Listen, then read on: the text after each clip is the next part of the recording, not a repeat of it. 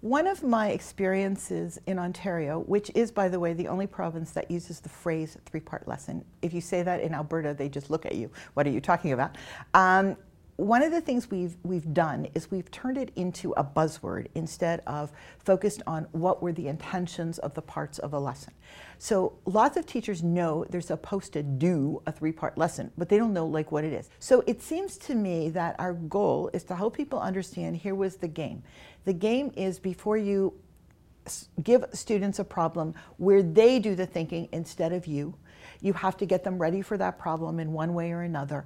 And that activation can take many different forms, and there's no right form and wrong form, but you have to get them ready for the problem. They work on a problem probably collaboratively, but not necessarily, maybe with chart paper, but maybe not with chart paper.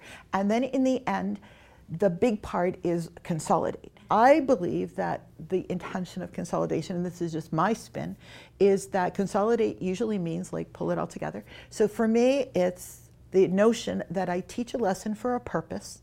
I picked a problem to accomplish that purpose, and my consolidation will bring that purpose to the surface. And no child will leave that room not knowing what this lesson was about. And that's my goal. It's not like this is what Sarah did and this is what Marshall did. It's like this was the math idea I learned today.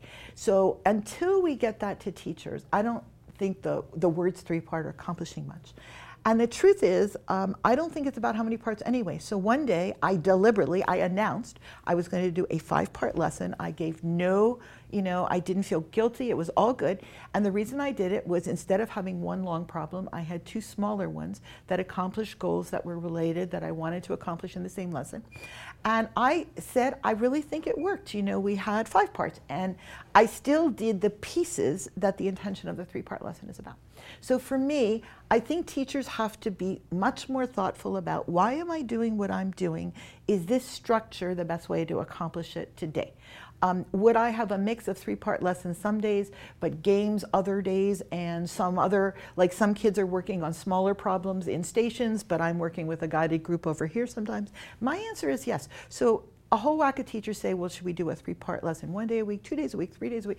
I keep saying, like, I don't know. It depends what you're trying to accomplish, which means is best. So if you're getting, if your focus on a particular day is for kids to practice a skill, often unless you pick the right problem, a three-part lesson is not going to do it for you. There are three-part problems, lesson problems, if you want to call them that, which probably do require a lot of practice and then it might work.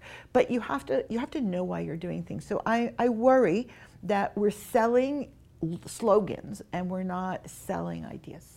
So uh, I really hope we get away from, I know you're supposed to do three-part lessons, and I want teachers to say, so this is what I want to accomplish today.